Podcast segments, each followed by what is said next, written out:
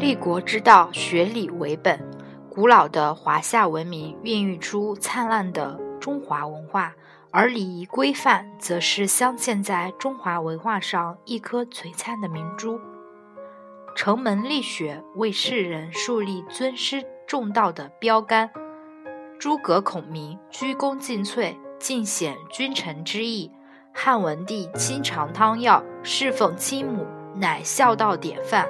传统文化中所倡导的礼仪规范，传承着炎黄子孙的大国意识，也印证着礼仪之邦的美誉。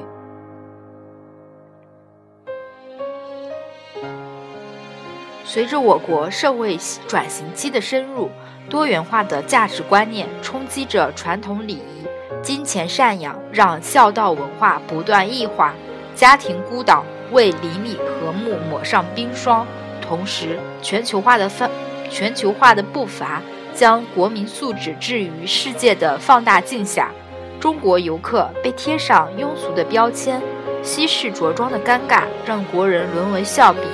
诚如《论语》所言：“不学礼，无以立。立国之道，重在树立规矩，立矩之始，当以学礼为本。”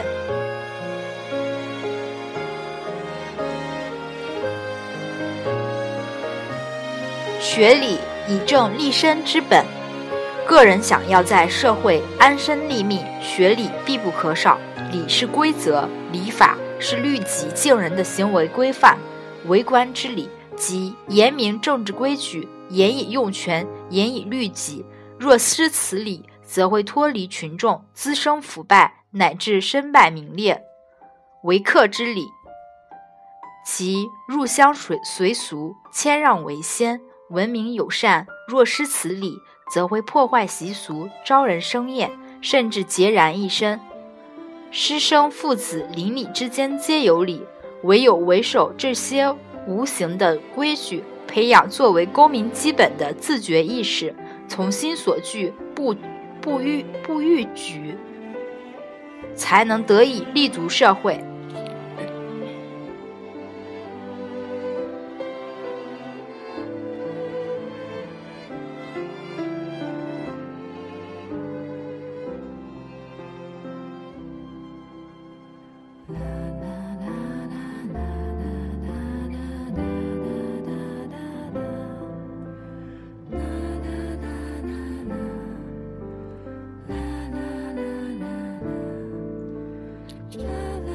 学礼以固兴业之基，礼是礼貌礼节，乃是文化修养与基本素质的体现，是事业有成的基石。三国时期，刘皇叔求贤若渴，欲将诸葛亮招至麾下，刘备并未强行裸人，而是三顾茅庐，以礼相待，终获孔明信任，降遇良才，为蜀国霸业奠定了基础。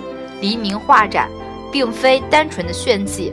而是琢磨于中国式的礼与水墨丹青之中，尽显东方文化精神，凸显责任抱负，成为艺术殿堂不朽的丰碑。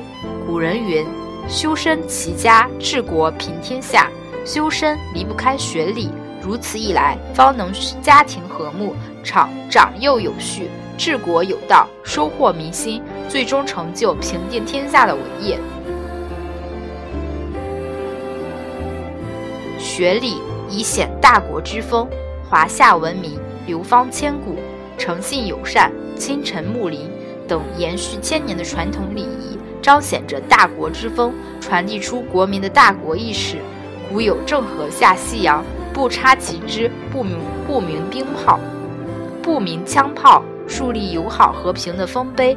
今有国母接待邻国，旗袍唐装馈赠国货，传递以和为贵的名片。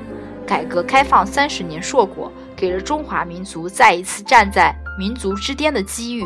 而学礼即培养与大国实力相匹配的大国意识，它源自于每一个中国人的民族自豪感，从自私到奉献，从市侩到高尚，以此彰显我大国之风、民族之魂。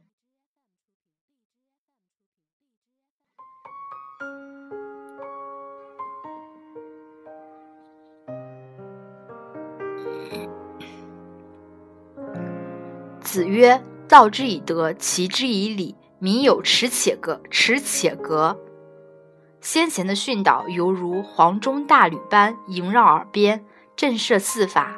学礼法才能知荣辱，以达立身安命；学礼节才能养品德，以致事业有成；学礼仪才能聚国魂，以显大国之风。